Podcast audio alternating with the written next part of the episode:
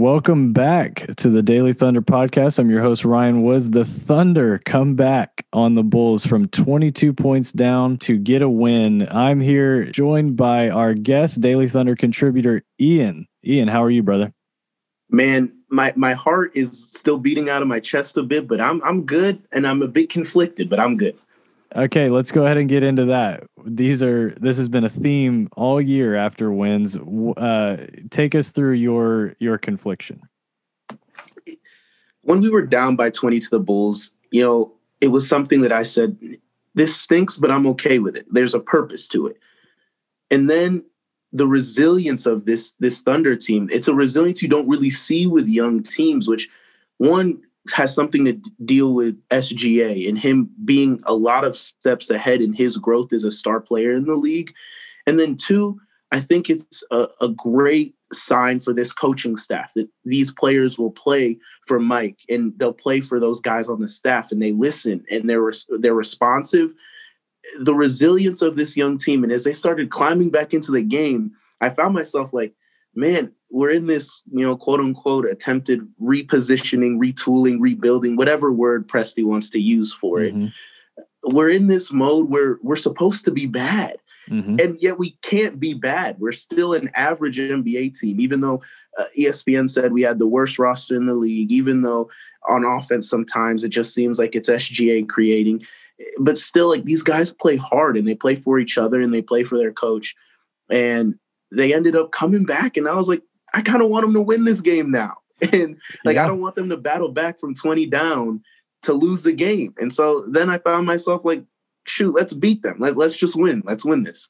Yeah. I'm, I share a lot of those feelings. And when, when SGA, that tonight was his new career high at 33. And when he hit that, when he hit that career high mark, I was like, okay, let's go ahead and let's right. go ahead and see this finish off with a W because he he did have such an incredible game, such an efficient night. And eh, take me through your emotions when you saw it. He went, he hit, he got a layup, and then at the next play, another driving layup that forced a Bulls timeout. And you saw a lot of emotion, a lot of swag come out of SGA yeah. going back to the bench.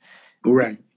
The leadership and the kind of the emotional, I guess, the soul of this team comes from this young star um, mm-hmm. in SGA. What did you? What were your thoughts when you saw that? Okay, so I might sound crazy here, but just hear me out. This is an effect of, I think, the Chris Paul Basketball Academy, Love right? It. Love it. So think about remember when Chris Paul played for the Clippers and his backup was Eric Bledsoe? Yeah. And then everybody loved what Eric Bledsoe could do. And, and Phoenix bought into that and they brought him in. And Eric Bledsoe had a, a, few good years in Phoenix and had a really competitive Suns team, even though it was just him and Goran Dragic there. I think a lot of what Chris Paul did last year has rubbed off on SGA. And you can see that with young players, what happens is they'll go 100 miles an hour the first three quarters, and by the fourth, they're gas. Mm-hmm. But with SGA, the way he paces himself through the first, second, third, and then in the fourth quarter, he can take over for, for these four minute stretches. And that's what makes these games competitive. It's that he has something that usually veterans in this league have in understanding how to pace yourself in an NBA game. Not every moment is a game game seven, but when you pace yourself, you can be there in the big moments. And you know, this isn't hating on Russell Westbrook at all, but that's something that as Thunder fans, I think we all understood was that I love how hard Russ plays, but I wish he knew how to pace himself and knew which moments to kind of flip it on and kind of take your your your foot off the gas and let someone else do it. But to see that SGA picked that up from Chris Paul last year and has been utilizing it this year. I mean, he played 43 minutes tonight. He had 33 points. He shot 68% from the floor. And in the fourth quarter, he had the biggest and one of the entire game. Yeah. And like that just shows like someone that knows that not every moment you have to be going 100 miles an hour, but sometimes it's smarter to be going, you know, 60 miles an hour. Yeah. So that when you do need to go 100 miles an hour, you have something left in the tank. And so I think it's a bit of that Chris Paul basketball academy that he picked up on those things. Yeah, I it's a great point and that the and one that you mentioned, let's get into that. So he he had pulled the ball out on a on a switch. I think it was, I think it was Carter. Uh, Yeah, on him at that point. So, or or Markkanen, one of the two big. So he he's out there right wing, beyond the three point line, and I'm thinking like they're down three, and I'm thinking he's got to put it up. And I was waiting on the step back, but his patience to to get in the lane, get fouled and hang, and his his hang time when he gets in the lane is such a weapon. He's he's able to to uh, get his shot off over just about anybody because he just lets them go by, and he's Right. still in the air and and he gets that and one and it, I was just kind of I was blown away by the athleticism, but more so by the maturity. Like you're saying, he's just a, he's just a few steps ahead of where a normal 22, 23 year old player should be. He's so mature and and a lot of that I do think has to do with how much he learned from a guy like Chris Paul, what he's learning from this coaching staff. They are developing him, developing him so well, and uh, I was just I was just blown away by the patience, by the uh, the awareness, the the uh, the maturity that he showed on that last play. Exactly. I, I think what's interesting on that drive, especially the end one, he had he had a couple tough drives and tough finishes in the game that I I was like, okay, wow, like that's an advanced move. But what I love to see is that he's driving to the rim and he's not afraid of the contact. And what I like to see in a player is just like how well do they take that contact going to the rim because that will translate to free throw attempts later in the season when the games slow down when the games matter more what Yeah. you want to do is be able to get to the line and sga isn't afraid of the contact he almost goes into it and he, Yeah. he kind of relishes in it and that's a bit of like james harden in his game and maybe he was inspired by that a bit when he was growing up but just that Mhm. like i'm gonna look for the contact and i'm gonna put you in a position where you either let me make this layup or you foul me Yeah, and it reminds me a bit of Paul George as well. He would get into the lane and kind of kind of neutralize the big by just uh, shoulder into his chest before he decides. And so uh, it's another really really cool thing to see from Shai is he's doing a lot of that too. Like you're saying, the James Harden, uh, where he's just looking for that contact, he pursues it, and and once he gets the contact, then he get then he has a, a number of different options that open up to him whereas they wouldn't all be there if he was just straight line drive 100 miles an hour at the rim. He now has so many more options when when that he he can back i mean you've seen it. He can back some of those bigs down into the baseline right. Um, right. so it's a it's a weapon and i'm so i'm so pumped about Shai.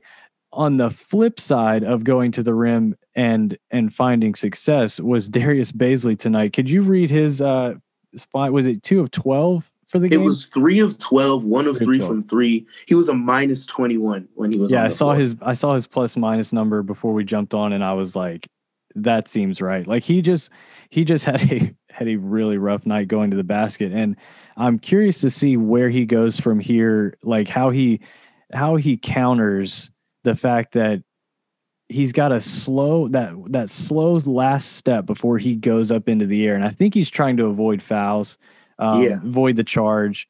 They've the the officiating has been very tight on him in that jump stop. Um, so Which it, it- lot of that kind of frustrates me because like Yes. I see other players getting away with that yes, quasi gather step. And LaVine is LaVine to to be specific. LaVine got Exactly. gets away with like it quite he did it like three times today. And Yeah. I'm like, so why is it, you know, called when Bazley does the same exact thing? yeah, And I think what it is, he might be thinking too much on the floor. And I read a report b- before the game that he was questionable with a, I think it was an ankle or something Yep. with his leg. So Yep. that could have contributed to the rough game tonight. But I, he's like hesitating, and Yes. that's when he had that good week and a half stretch where he, you know, was scoring in double figures, grabbing double digit rebounds. He was playing free, and, and Mhm. that's the biggest thing for Bazley. With a guy with his size that can handle the ball the way that he does, uh, he has to be playing free in order to find success. And so I think maybe he was thinking about the ankle, maybe he was thinking about the the travel calls, maybe he was thinking about all of that stuff. I just want to see him get back to playing without a worry in the world. Like you're open, just shoot the ball. Don't Yeah. think about it too much. and I think a lot of his. I mean, he was going, he was going past his guy initially, but once he's at the rim, he was typically seeing more than one guy, and I think a lot of what you're saying when he when he's playing at his best is when he's catching that ball in the lane off the roll Mhm. as the screener, and now he's playing downhill against one big and options in both corners. Um, I'm I'm hoping to see some more of that because I mean he was benched at the end of the game, and that obviously that could be some more of that of that ankle.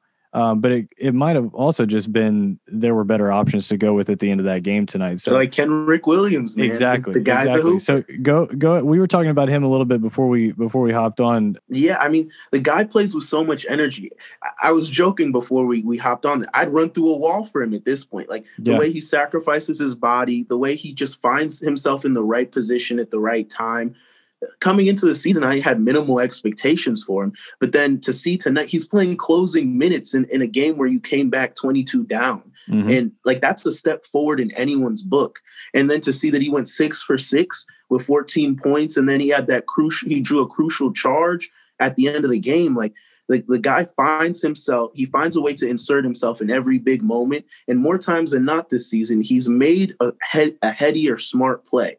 And, and I like how hard he plays because you can coach, you can coach skill, you can teach someone how to shoot, but you can never teach someone how to play basketball hard as though their life depends on it. And that's just something that he has. It, I think it's kind of a trademark of a lot of the guys on the team, like Lu Dort today. I mean, he played he played like it was it was game seven against Houston all over again. Yeah, and speaking of guys that I think the entire fan base is ready to run through a wall for it, that's Lu. He, like, oh my gosh, like, I would have never guessed. I thought his defense might take a a bit of a leap, and I say little, like emphasis on little. I didn't think he could play much better defense than we saw against Harden in the playoffs. Um, but he's he's just as good, if not better, as a defender.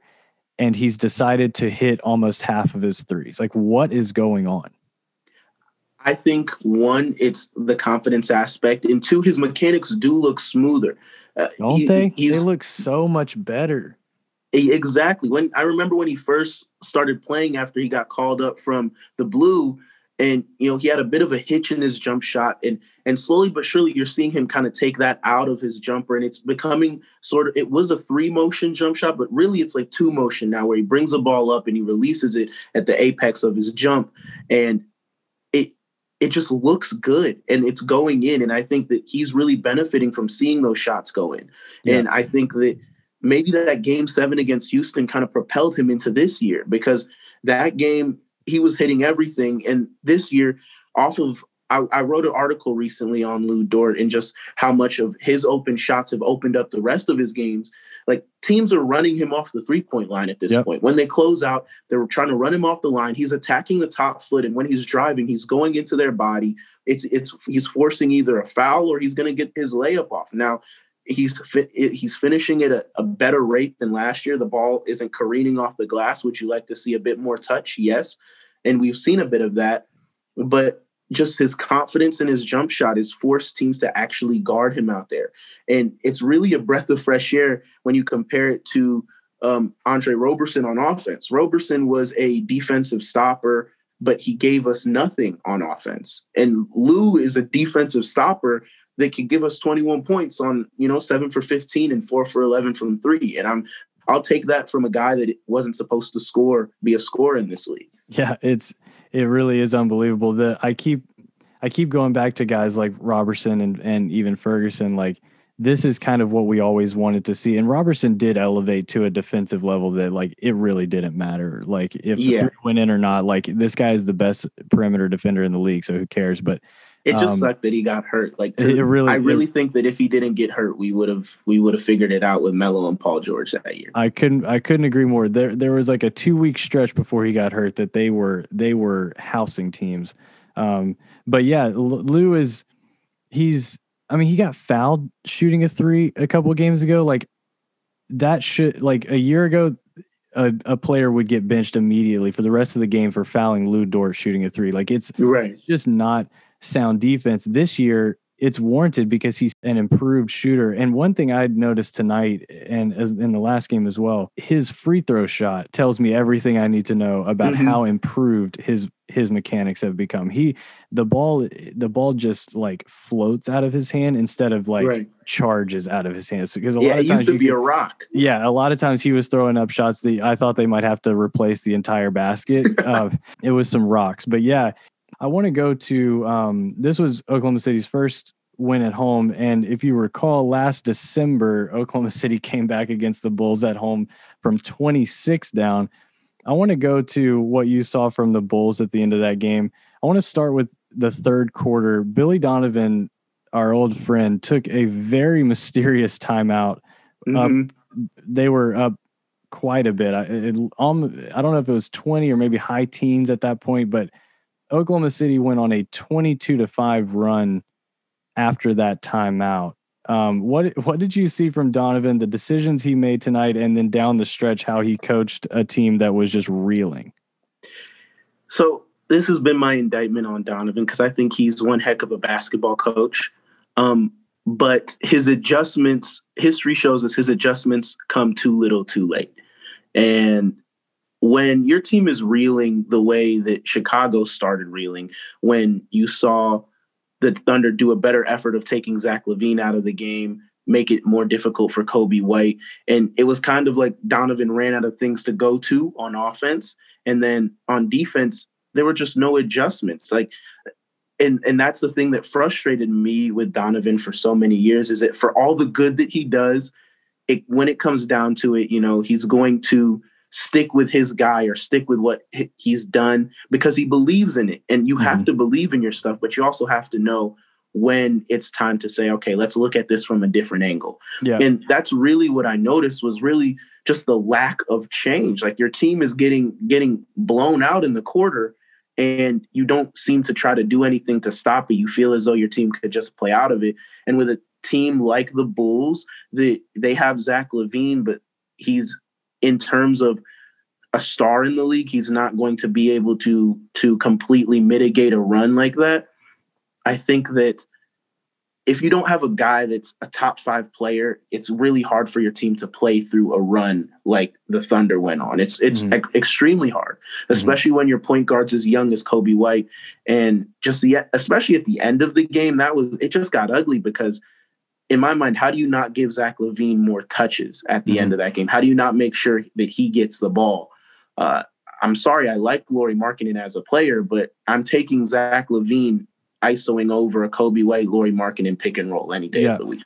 And it was interesting to me that they have options. They are a yeah. they are a talented offensive team. Carter Wendell Carter's a good player. Um, Markkanen is a good player. Coby White can get super hot. We've seen that uh, mm-hmm. in that same arena. L- LaVine was a flamethrower in the first half and into the third quarter. I thought Dort was exceptional on him in the second half and fighting over screens, forcing forcing uh, turnovers through moving. He made screens. him so uncomfortable, and you could yeah. visibly see he was just getting frustrated. Yeah, and there was a couple the couple possessions that. late in the game where he, LaVine didn't even move from the corner. Like he was, yeah. it was like he punted on the possession altogether. That's where I was waiting to see uh, Donovan go to something more of a pet play to get one of those bigs closer like that one play you know you have in your back pocket that can yeah. get someone going right yeah. but that's donovan at the same time like it goes back to the adjustment thing like he believes he believes in his players he believes in his freelance sets but his out of timeout stuff his out of out of bounds stuff it won't be in the same tier as the Brad Stevens of the world that you know Brad Stevens out of a timeout will get you a bucket mm-hmm. just by his sheer play design. I don't think that's Donovan. I think if he's more of a let me trust my guys to be able to create a bucket for themselves.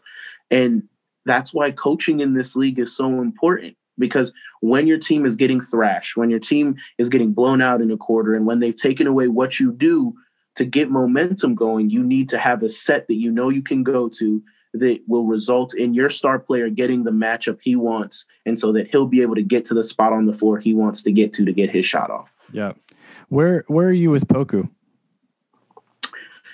I, it's a mixed bag for me. It's it's a real mixed bag.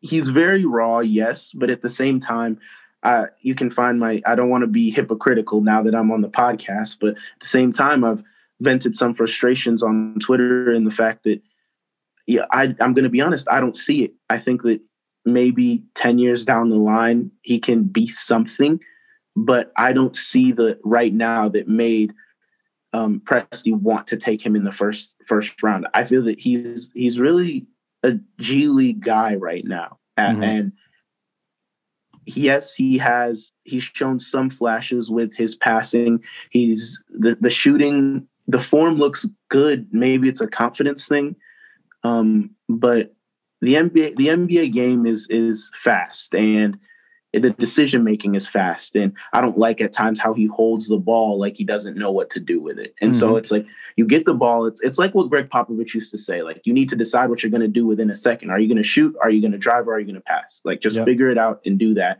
And I think that he's still trying to work through the mental aspect of the game and so I don't see it. Maybe I, I hope I'm wrong because you know that's the 17th pick. I hope that he turns into a role player. Um, but I don't know if he he's a foundational guy going forward. Um, he did hit a big three today, which I will say, like I'll give him credit for that. Um, he missed the next three that he took, but mm-hmm. you see, nonetheless, he still hit a big three. He was one for four, uh, a minus minus 17 with five points, but maybe he puts it together. Again, it's still early in the year, so I, I don't want to write off a guy's entire career, but I just yeah, yeah, yeah. No, no, no. I hear what you're saying, and it's I, I share a lot of those. I, I haven't I haven't seen it either. Um, mm-hmm. The shooting, the shooting, obviously, there at times it looks really good. At times, it's like okay, I see you know what where he's projected to be an elite shooter, um, but the I've never seen a guy so physically behind. Like, yeah. I mean, this is he's and to be fair to him, this is a very unique team for him to be drafted to in the first round. Like a team that is more than happy to play a guy that's not ready. Um, right. So it'll be it'll be interesting to see what they do with with his minutes. Do they stay at around that twenty minute mark? Are they going to lessen them as the season goes on? Are they going to increase them? Is he going to play more with starters as the season goes on? That's what I'm kind of watching with Poku because he he is getting his feet underneath him, but even still, like he's just so frail and and that's exactly. gonna that's gonna change. You would you would assume over time. He's only 18 years. He's the youngest guy in the entire league. He's in three to four years when this team is uh, projecting to be uh, a much different looking team. I would imagine he'll be he'll look different as well and um, you almost wish he was a draft and stash type of guy, like a guy that's coming over in like two. And I think he, years. I think he would be in any other situation. Had Oklahoma City taken him three years ago, we probably wouldn't see a single second of him, even maybe right. even with the blue um, right. this year. So it's a very unique situation he's in, and and I think it's uh, in the long run, it's going to be to his benefit that he's already getting out there and seeing what it's like and what it's going to take for him to uh, get to that get to the level that it's going to take for him to contribute to this team long term. I hopefully you know, 18 i think about myself when i was 18 and just how much my body changes from 18 to now 21 yeah. And like that those three years they're big a big three years in terms of just how much your body can change. And i'm not working out at, at an nba regiment so it's like i don't think that he can't. It'll just it it'll take patience. And our, i'm not the most patient guy so i maybe it's something i need to work on but obviously i trust Presti Presti's been decent in talent evaluation i mean so i trust that his eyes see something that maybe our untrained eyes don't see just yet. Yeah. Um but i i read this article on the oklahoman um talking just about the way Presti goes into scouting um and just his his ability to describe players um, play styles and, and what he looks for. And obviously we all have the we all know the jokes. He loves his athletic wings that can't mm-hmm. shoot. But but Presti's a real talent evaluator and, and his track record proves that. Like outside of just the big three that we know, like think about the Reggie Jacksons of the world that he found that that are still in the league today, you yeah. know? And so I don't think that um I don't think that it's a miss, and you can't label it a miss. We're we're barely even into the season, um, and so maybe this will turn out into being something. A guy that I do love um, is Teo Maledon, though. Like, yeah, I don't I I don't understand how he plays with such patience. I, mm-hmm. I've never seen a rookie that's in such of an he's not in a rush ever, and yep. I love it. Like he comes into the game and it's like he's a three year, four year veteran at this point. Like the, the, you can't speed him up. He's going to do what he's going to do. He'll he'll hit the open jump shot. He he can play well in the pick and roll. He makes great decisions. And today, I mean, he had ten points on four for eight shooting, two for five from three. Just I think that goes to show that like Presti knows how to evaluate talent. Hundred percent. And I I'm really hoping for more Maledon minutes with uh, with Shai because I think those two can play together, and I think it really elevates Teo's uh, contributions when he's out mm-hmm. there with Shai. Um, Want to shout out Isaiah Roby. No idea uh, again where this is coming from from him. He's he looks so good. Uh, he's six foot eight. He passes for a six foot ten, six foot eleven guy. He plays so much bigger and and wider uh, on defense than than his than his frame. Um, and he's a really solid shooter. I don't know if the numbers exactly bear out how smooth of a shooter he looks, but uh, and maybe that's just the benefit of the doubt on you watching bigs for Oklahoma City not be able to shoot the ball throughout the years. but he's such a smooth shooter, and at six eight, it makes me wonder like if they were to go with a big like a more of a long term big, could he play the four or even the three? Am I crazy to think that he could play uh, the four? I think you got to look at the way that the NBA is going, and that for the and this was something I wrote about over the summer when before the Steven Adams trade went down. I wrote a piece about just the Thunder need to modernize its front court, and then mm-hmm. you look at Darius Bazley and a guy like Roby, and those are two modern front court players where you're like, what exact position do you play on the floor? Like you can guard bigger, you can shoot, you can get out in transition, you can run, and you know, you're not a liability on offense. And I think that you're exactly right that he is finally a modernized forward or or big in today's game that is playing for the Thunder that he you know he's not going to be ran off the floor in a, right. in a seven game series.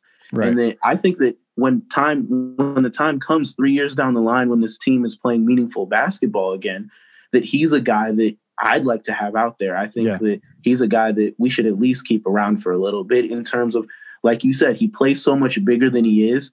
Um, and he's not exactly a quick twitch guy, but he's fluid with his movements. And, and, like you said, his jumper looks good. It looks really good, actually. And he shot 33% from three today, but it was on it was on three attempts. And so it's yeah. like, I wonder what that would be. Maybe if he got that up to five or six a game, mm-hmm. if he once he gets confident enough in his outside jumper, because he's really the first modern front court player from front front court player that the, the Thunder have seen in a while. Yeah.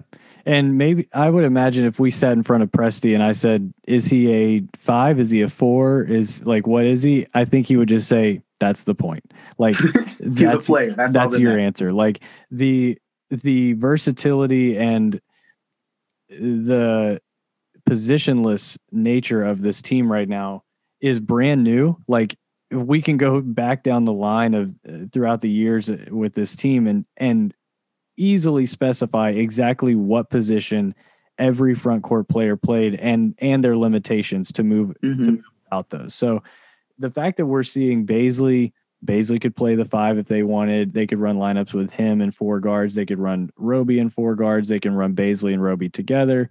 They can run Horford. Like these are really interesting lineups and really interesting players that are allowing uh, Coach Daigneault to have really, really fun options right now. Yeah, I completely agree with that.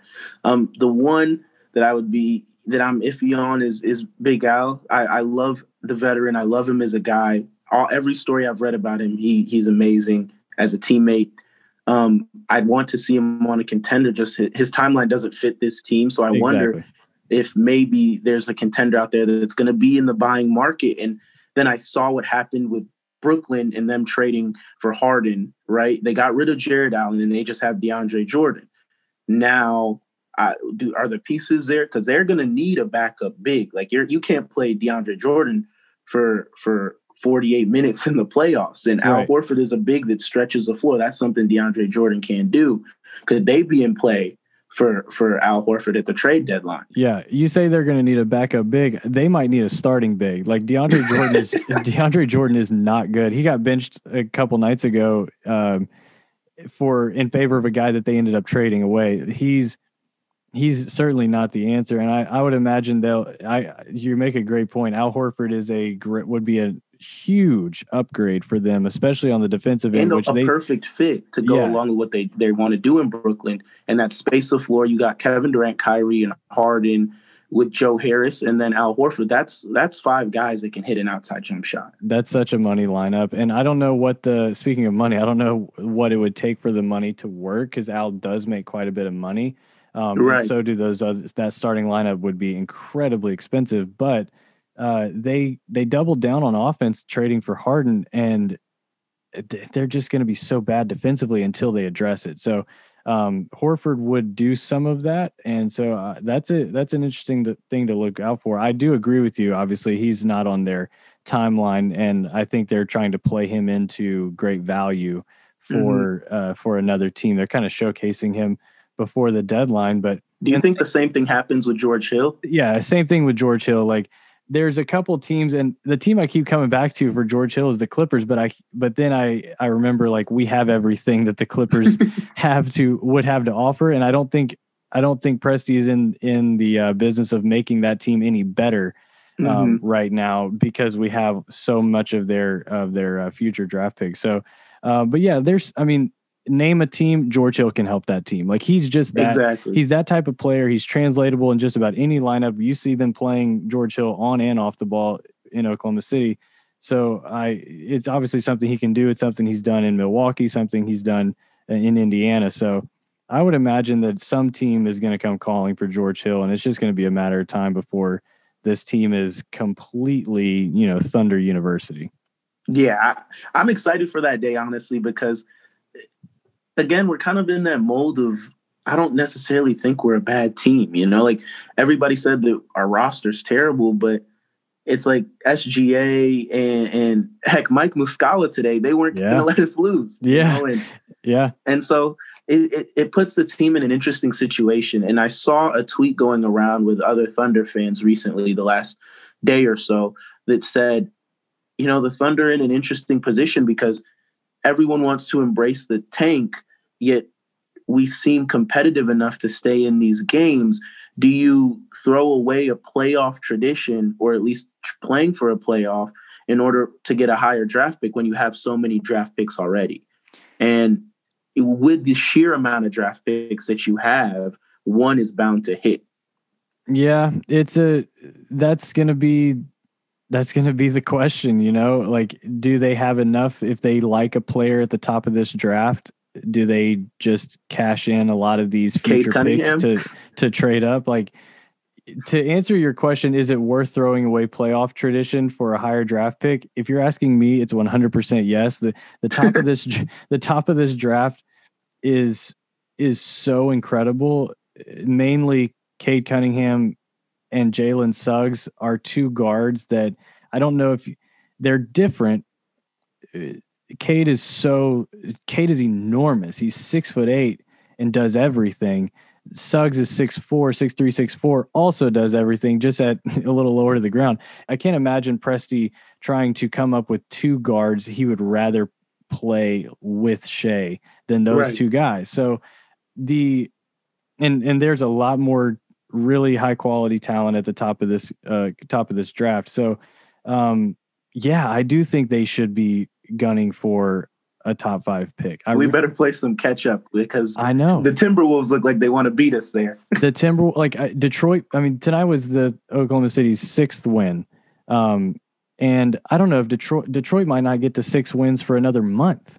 Like they they are really behind when it comes to getting to that Talk about distressed assets. I mean, Blake Griffin doesn't yeah. look like he wants to play basketball anymore yeah. up there in Detroit. Yeah. it's a it's I mean he and along with like 16 other power forwards up there are uh, looking around like what's going on.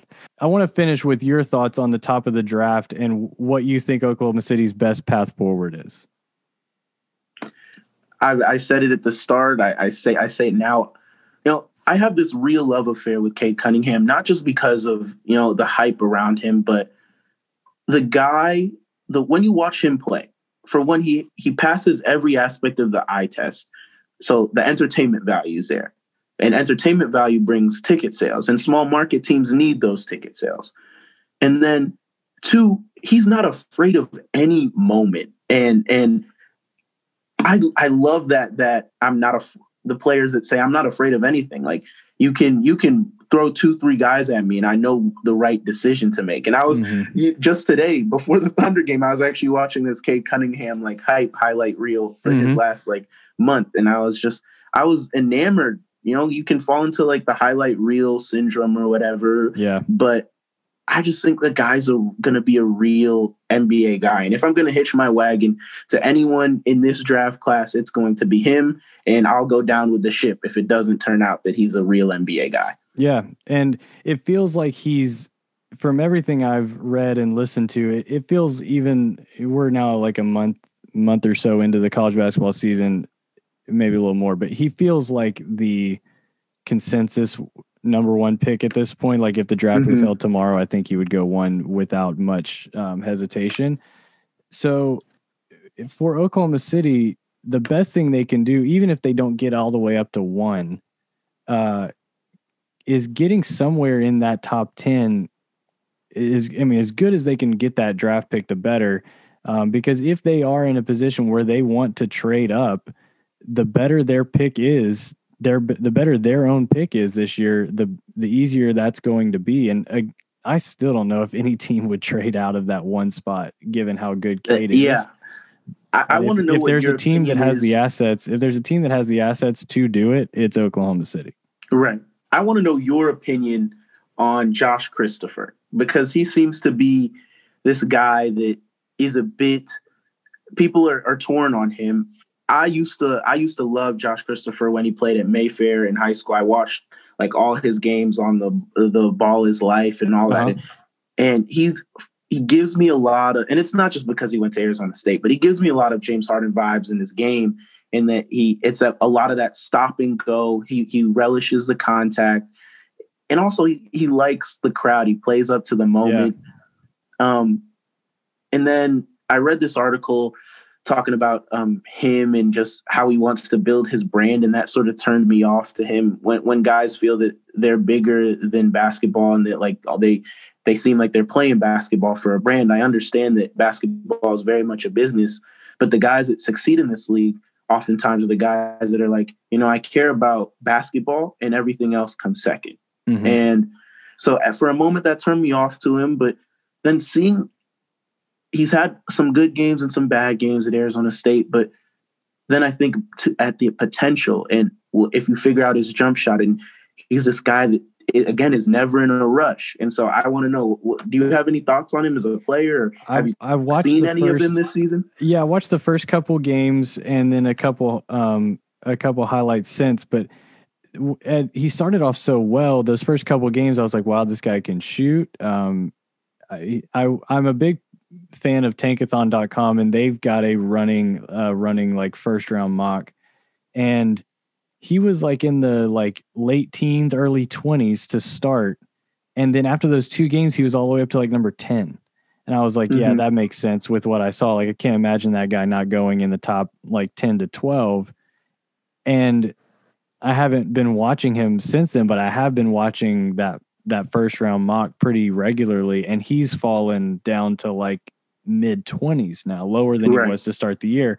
So I'm, I was, I was curious, like what's going on with Josh Christopher because he, he was like he showed so much in those first couple games, mm-hmm. and I, I, I was one of those that was really excited about his like mid to late lottery potential, maybe even higher, but um, like you're saying, he must have had some some games where he really struggled.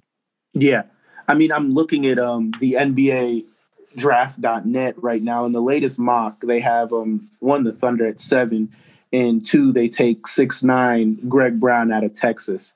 And I'm not sure about that one. I haven't seen much of him. He is um, a he is a freak athlete. Like probably I, I the best athlete in the in the class. Texas has been getting a lot of freak athlete bigs. Like I think yeah. about like Jaxson Hayes and Mo yeah. Bamba, but it seems like and, that's uh, kind of the the tri- culture they're trying to build there. And Bam, right?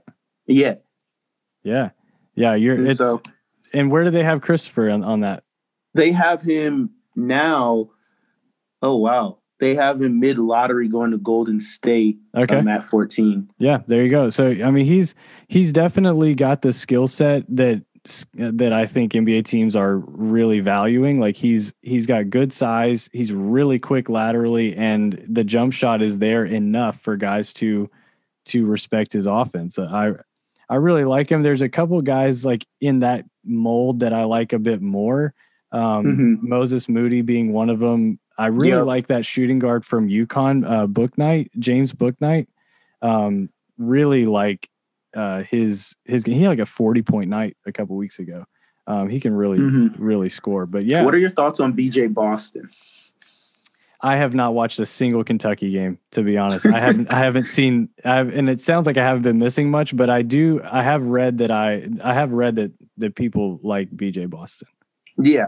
I I watched a couple and, and then I just couldn't stomach it anymore.